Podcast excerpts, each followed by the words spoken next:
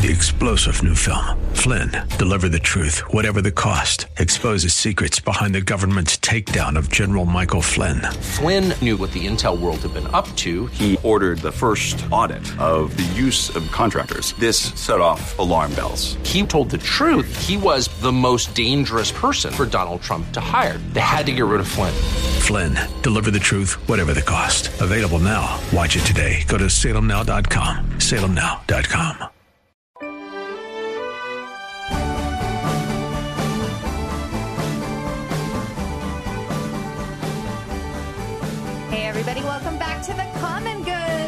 is Aubrey Sampson alongside my co host, Brian Fromm. We are so thrilled that you are with us on this Monday evening.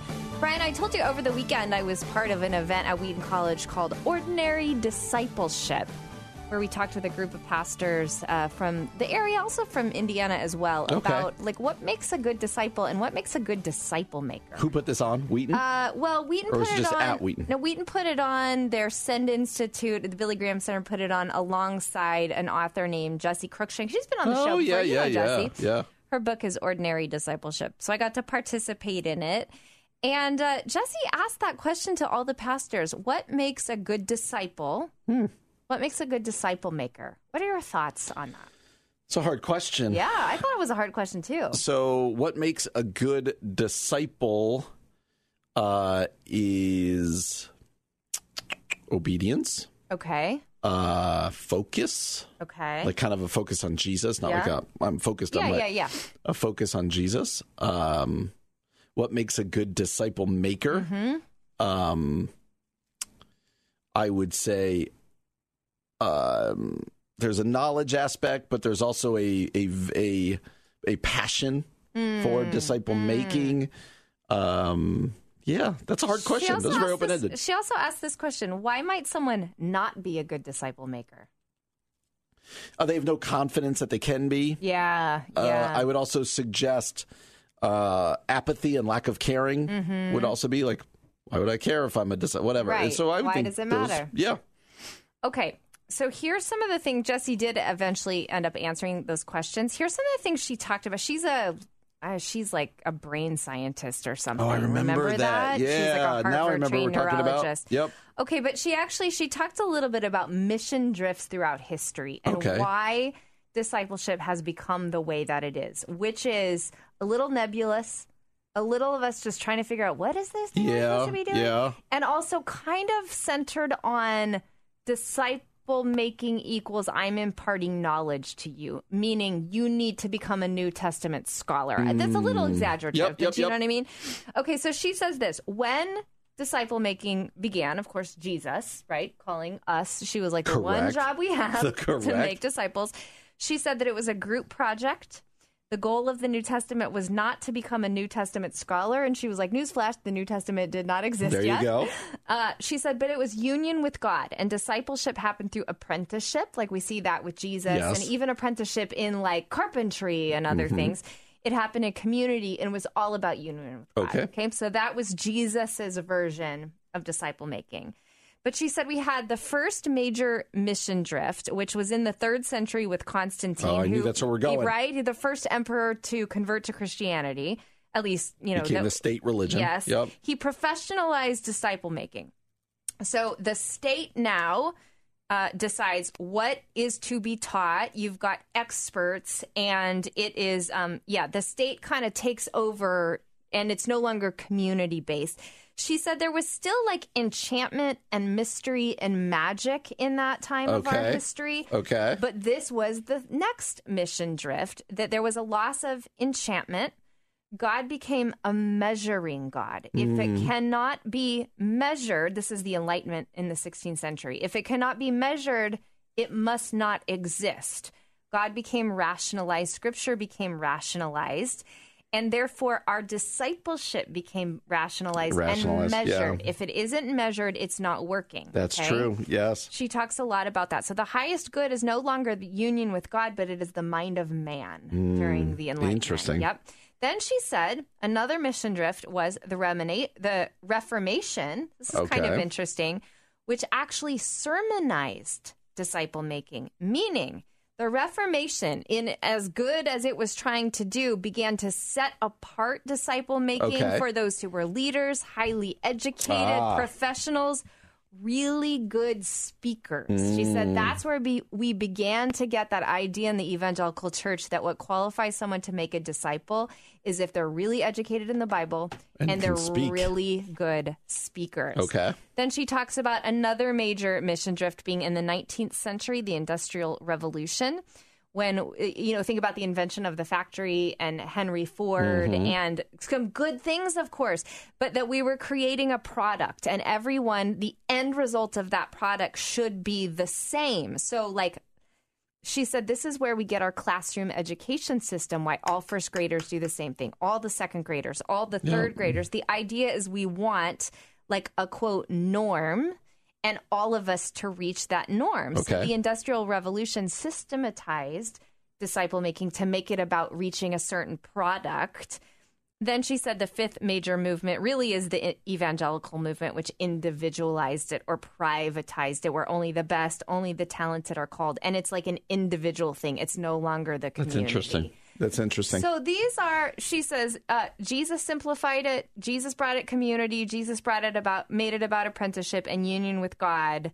But uh, we've make we've taken all these shifts throughout history, and not really realized how that's impacted where do we think we are now? making. Where do you think we? Where did she say? Uh, and is there hope that this will? Yeah, I, I Go think, back. I think she said we're sort of impacted by all of it. Like we've got this sort of outcome mentality, which Mm-hmm. is partly why we don't do discipleship because we don't know what the outcome should be.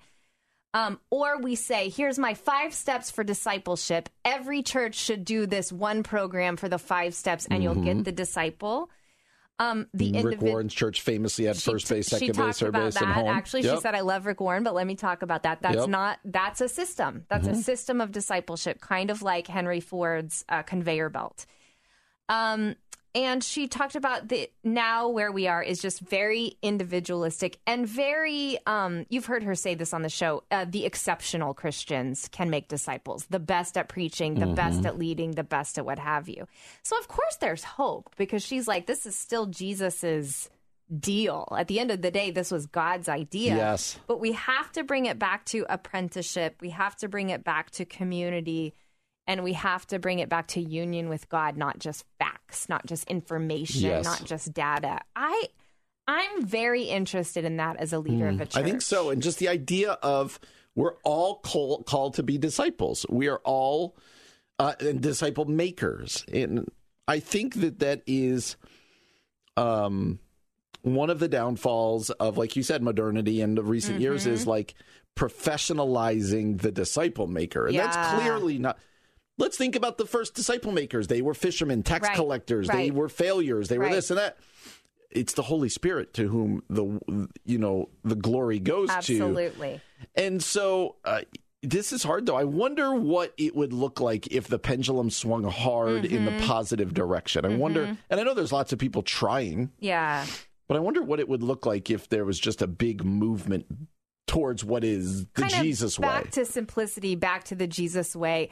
The other thing is what Jessie said I thought was fascinating is we talk about Christ likeness, which of course matters. Mm-hmm. But she was like, sometimes what we end up doing is thinking we have to be the leader like Jesus. The question really should be who did Jesus make you to be if Jesus was living your life? So Hmm. if Jesus had your parents, if Jesus had your job, if Jesus lived in your community, because let's assume God placed us Yes. there, what would discipleship look like through you hmm. if Jesus lived your life? Yep. And that's kind of an interesting way to to consider Yeah, and posture our disciple making. Why the name ordinary discipleship? Yeah, one of the things that she emphasizes, which I think is so fascinating, is just that like we're all called to make disciples and we're all equipped to make disciples, just exactly ha- as we are.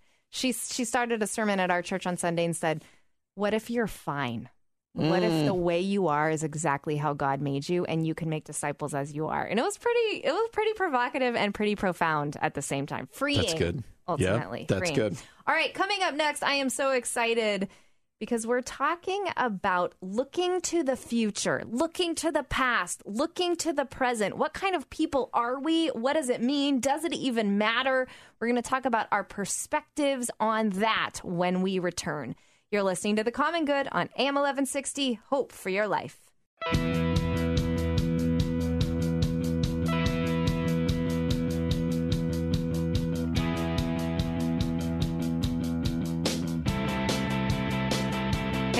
Welcome back to The Common Good. My name is Aubrey Sampson alongside my co host, Brian Fromm. So thrilled that you're with us on this Monday evening.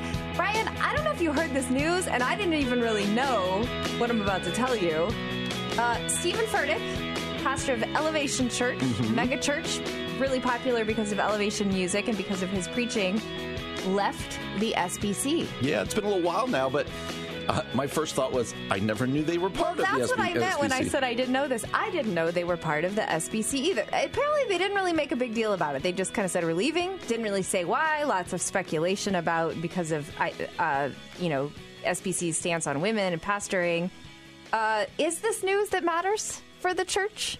So, I mean, after um, Saddleback got out and then Elevation, those are two really big big churches. churches. And I shouldn't say Saddleback got out after they were kicked out. Ex, what, not excommunicated. What did they call it? Disenfranchised, disaffiliated, dis, French. They had a they had- Booted. yeah, yeah. They had a softer term, Uh, yes. it is a big deal in the sense of that.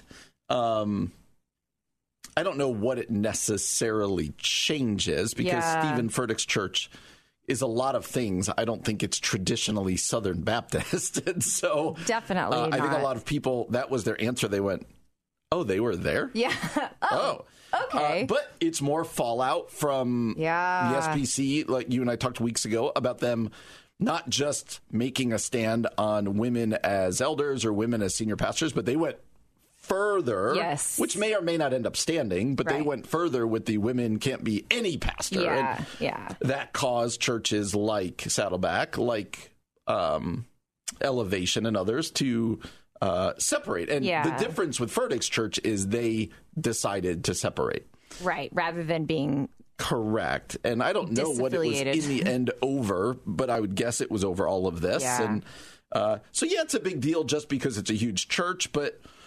You know, some people could see it. There are probably a lot of Southern Baptists who see it as a positive sign of them making a right decision. Maybe that Stephen so. Furtick doesn't feel like he could be under their umbrella. yeah, maybe so. You know, to each their own. You Yeah. know, in the denomination, but anytime any church that big makes a decision like that, it's a big deal. It send, I think it certainly sends a message, whether or not they intended to or not. It certainly sends a message to the SBC, like, "Hey, we're a megachurch with quite a bit of influence around the around the country, around the world, Mm-hmm. and we're stepping out." Like, I'll just be I'll be curious if some of this stuff sta- stands over Yes. the years that the SBC as more and more churches pull out. All right, let's switch to a new conversation. Sort of, can I'm going to try to make a segue here. Christine Caine has spoken at Elevation Church. She knows Stephen Kurtick, uh, Stephen- Stephen Furtick. Did so you just combine Stephen Furtick Yes. and Steven Curtis Chapman? that's exactly what just happened. Stephen- wow, What- what- Stephen Furtick Chapman. What kind of person would Stephen Furtick Chapman be? what kind of music would come out And of preaching. Stephen Furtick Chapman? I would hear that. I would listen to that album. That would be amazing. Uh. the funny thing is, Steven Curtis Chapman is not on my mind a lot, but that's definitely what just happened. It came out, yes. Wow, wow. Okay, well, let's move on from that. Uh, Christine Caine. Christine Caine, thank you. She is she's got a book that came out a little bit ago about looking forward. In fact, I think it's called Don't Look Back, which is Okay. very her. She is she is a forward thinker. She you is. do not dwell in the past. You move forward. Like that is her build, that is her ministry, that is kind of her makeup. But Relevant magazine was interviewing her specifically about moving forward when people are holding you back. So if you've got like a toxic relationship or someone you work with, somebody who's holding you back in an unhealthy way, how do you move forward? And one of the questions that they asked her was this What are some steps we can take to make sure we're looking to the future? Hmm. And I wanted us not necessarily to point out what Chris said. You can read her book if you want to, but does this are, are you are you a future orientated person? Are you a past oriented person? Like where do you categorize yourself? Are are you neither? Are you very present? That's a great question. Why? Thank you. I'm I a professional interviewer. I've told you before when it comes to vision stuff, I'm not good with future, Mm-hmm. but I also don't know that I hold on to regrets that much. Interesting. Yeah. Ah, that's a good question. I, I feel like I'm more present. I'm like Yeah. in the present. yeah. Uh, I guess the question that came to mind for me when you describe this is do you think it's healthy to be as future focused as she is? It's a it's a question I've often asked like and it might be because I am not a future oriented person. If anything I'm a past oriented person which I don't think is healthy. Like I have to do the work to learn from the past and then get to the present and be thankful for it. So I'm mindful of that just even in my like spiritual Okay. practices and things. But sometimes I do wonder if this um ultimate intense focus on the future does keep us from learning lessons we need to learn from the past, from dealing healthily with our emotions in the past and our wounds in the past, Hmm. and doesn't allow us to be present. So I think there's a place to look to the future, to pray for the future. Right. But you don't want to miss out on what God is doing in the present moment because you're constantly That's right. looking to the future. Now, she, in her book, Don't Look Back, is talking about Lot's wife and Lot's wife being called and Lot being called not to look back, right? But I don't know that you make that universal for Right. everybody, right? Like there was a certain thing they were called not to look back. That's a good point. on. I don't. That feels flimsy to me to go. Well, Lot's wife was told not to look back. Oh, Okay, there's. yeah. I'm not sure that that's pre, uh, prescriptive, prescriptive, prescriptive, Yeah. prescriptive. Um, so we can get lost in our regret. We get really held down in our regrets, Our our, missed opportunities, our Yes, nostalgia, all the totally. stuff. So I totally get that.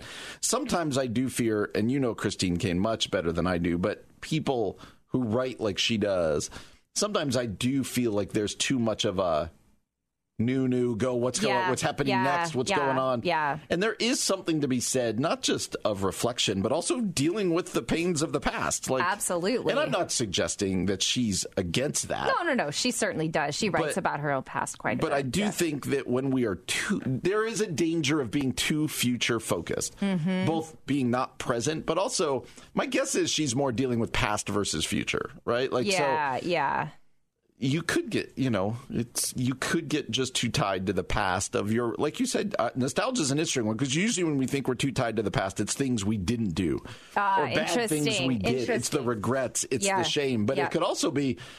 Man, my my church was better back then. Man, I miss the good old days. Man, Yeah. I miss this. Like that's a that's a different I, deal. I talked to a woman last summer who at an event I was at, and she left her husband because she remembered she was still in love with her high school boyfriend. And I was like, nope, that's not love. No, Was you're not high school love. boyfriend still in love with her? Uh, no, high school boyfriend was definitely not in love with her, definitely not in the picture at all, but she had built up this nostalgia for him, so much so that she ended her marriage. And that's an extreme example, but I think that happens, right? Uh, like yeah. like we we rekindle old romances even in our minds, right? Or we we have some soul tie to the past, and that's a danger obviously of Mm-hmm. looking to the past. But I think you're right. There's ultra focus on the future. This is why we need community. We need the few future oriented people in our churches and in our lives. We need the past oriented people in our in our churches and in our lives. We need the present or like we need all of us to kind of see okay, what is God doing? That's What right. is God shaping? How is God calling us? But if you are somebody who needs help moving forward, maybe because a toxic person Mm-hmm. Check out her book. is is uh holding you back, then yeah, check out uh, Chris Caine's book. I, th- I think it's called Don't Look Back. All right. Coming up next, we are joined by Dan Brendsel. He's a pastor of First Presbyterian Church in Minnesota. Got an interesting book about the life of prayer as a response to God. I want to talk to him about that. Can't wait when we return. You're listening to The Common Good on AM 1160. Hope for your life.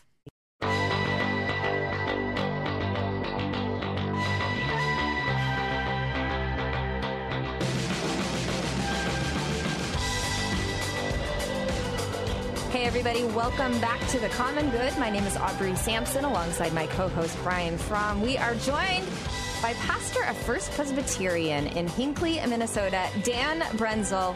He's got a book called Answering Speech The Life of Prayer as a Response to God. I heard, Dan, that you're indebted to Eugene Peterson for this title. So excited to talk to you about it. Thanks for being here today.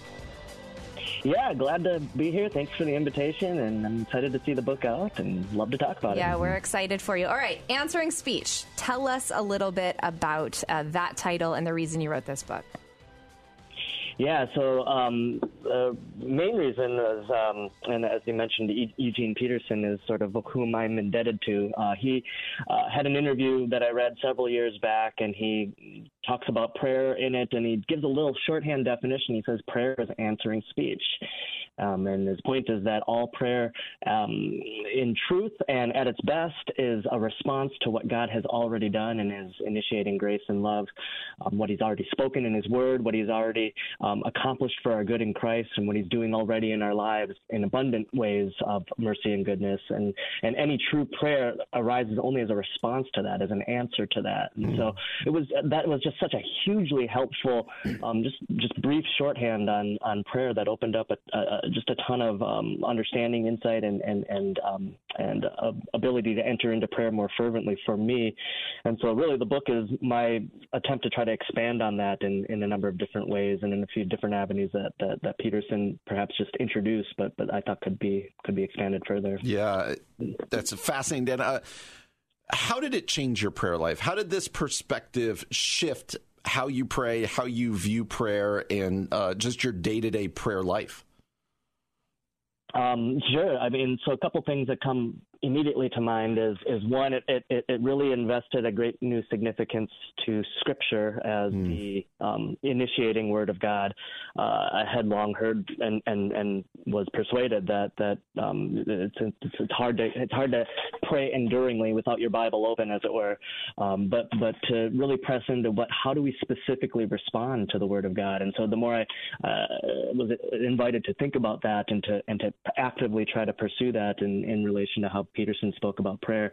Um, it just kind of revolutionized the, the way I engage Scripture. Um, and so um, I found that most of my life was um, Christian life was was uh, a matter of reading the Bible, closing it, and not thinking about it anymore. Mm. and um, and so to to tie so closely and immediately um, prayer as as our first fitting response has has been incredibly helpful. And maybe at another just more um, um, kind of uh, personal emotional level, um, it began to change how I thought about prayer as as I'm trying to tug God's arm, twist God's arm into mm. doing something. I'm trying to initiate something that I need done in my life, mm. and and and that kind of turns on its head both prayer and reality. Mm-hmm. Uh, the problem is not that I need to get God to do something that I think He's not doing. yeah. The problem is, in fact, that God is already doing something and I'm not paying attention to it enough, mm-hmm. as it mm-hmm. were. And so Peterson has just this wonderful passage where he says, uh, Most of what I do as a pastor is speak, name the name of God where He's not used to being named and people recognize that he's already there and he's already present in goodness and love and mercy and kindness. Mm. And it might not resolve all that they think are is problematic in the moment, but his presence proves to be enough for the moment, and mm. we learn to respond to that. Yeah. And it just was yeah, so it's been revolutionary in that mm. regard for me. Um, Dan, I'm thinking, I'm sitting here thinking of you know listeners or friends, even myself, in seasons where prayer has just kind of been dry. Mm-hmm wrote, but not in a good way, like not in a liturgical way, but in just kind of like, okay, I guess I'll pray. You know, um, talk to us mm-hmm. about that. Like you, you're writing about having this expansive, exuberant life of response to God. How can we begin to grasp prayer as that instead of just this sort of dry, boring thing we're doing? Yeah, what a great question, and, and I appreciate how you are um, make a distinction. There, there's a way in which rote is not a bad yes. thing. Yes, right. Um, and and and certainly there are things that we just that that um, the illustration I use quite frequently and I use in the book. I say I love you to my wife every morning. Mm. Mm. Some mornings some mornings I'm not feeling it as much as the other, and some mornings, believe it or not, I don't really mean it as much. You know, yeah. right, as, right, and right. Whoever knows, um, it's it's not bad that I say it though. In fact, it's eminently good if I understand the, the nature of the relationship and the nature of what it means to be humans in relationship. Well, that's kind of what prayer is, isn't it? Prayer yeah. is mm. in relationship with a real person, the living God of the universe, and so we we sometimes evaluate prayer um, as kind of these commercial transactions. Like if I didn't hit X, Y, and Z in terms of understanding in terms of emotional fervor, then it doesn't count. Yeah. Uh, but we would never we would never evaluate our human relationships that mean the most to us in that same way. Mm. Absolutely, there's a problem if I'm experiencing emotional tension and friction with my wife and I don't mean I love you as much. But it's a slightly different kind of problem than I think we're used to trying to evaluate our prayers uh, yeah. uh, by. Wow. And so that's that's important, I think, to recognize, and and that gives us a little sense of we're we're after, as in many things in the Christian life, we're after a kind of direction through time, not an evaluation of each individual event yeah. of prayer. so that, that can be helpful to, to realize. Yeah, sure. that's good. That, that said, even in a marriage relationships, for example, what you need is not just your own trying to produce the fervency. You need accountability. You mm. need people speaking into your life. You need to be being being prayed for, not just praying. Mm-hmm. yeah. And so all of that is part of responding to God because God's at work in the world, not just in these individual relationships right. in yeah. this church community. And so that's a crucial part of it as well, that's recognizing good. how uh, your prayer life is in, enwrapped into the praying life of the of the body of Christ. Yeah. Dan, what would you say to the person listening right now who never prays and they're like, "Yeah, you know what? I'm I'm I need to like just begin. What's step 1? How do you uh, somebody who how do they go from never praying to start praying? What's that first step mm, look like? It's good.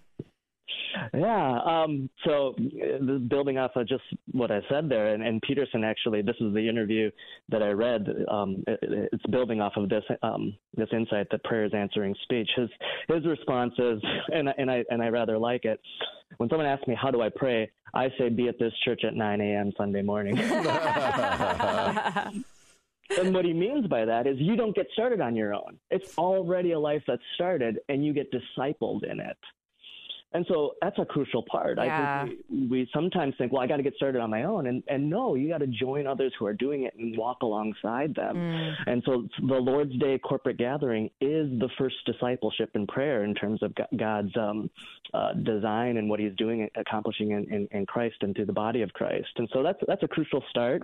I think another one that I would, if someone, it, hopefully it would be someone that I know and am in relationship with. And, and so along kind of similar principle would be I'd, let's pray together. I'd love to get together and, and, and, and pray with you on some things. So let's do let's do so right now. Um, and and then I'd invite them to start reading their Bible. And mm-hmm. it's, it's got to be in response to Scripture. And so let's read Scripture and let's pay attention to the way that the biblical characters pray. And this can be a way of starting to pray. Mm-hmm. So I think those are all helpful um, needful things to say. But George MacDonald, I think, has got a good impulse when he says, "There's nothing, there's no thought or desire so light that that that God doesn't care about it. Mm. So anything in your heart that inclines you to say something to God, just do it. Just get in the habit of that, you know? Yeah. Yes. Oh, it's so good. We're talking with Pastor Dan Brendsel. He's the author of a book called Answering Speech The Life of Prayer as a Response to God. Dan, where can our people find and follow you, and where can they buy this book? Uh, um, so if you want to find and follow me, you'll have to move up to Hinckley. we live in nice small town of Hinckley, and, and I have been accused of being a hermit at times. So good for you. You're probably a very good pastor because yes. of that. Well done, sir. the book itself can be purchased on Crossway's website or um, any any bookseller, Amazon, Barnes and Noble, that type of thing as well. So but Crossway is, is um, the publisher That's of it. That's so fantastic. Well, thanks so much for being here with us today, Dan. Well, very welcome. Thanks for the invitation. Mm-hmm. We'll be back again tomorrow from 4 to 6 p.m. For Brian Fromm, I'm Aubrey Sampson, and you've been listening to The Common Good on AM 1160. Hope for your life.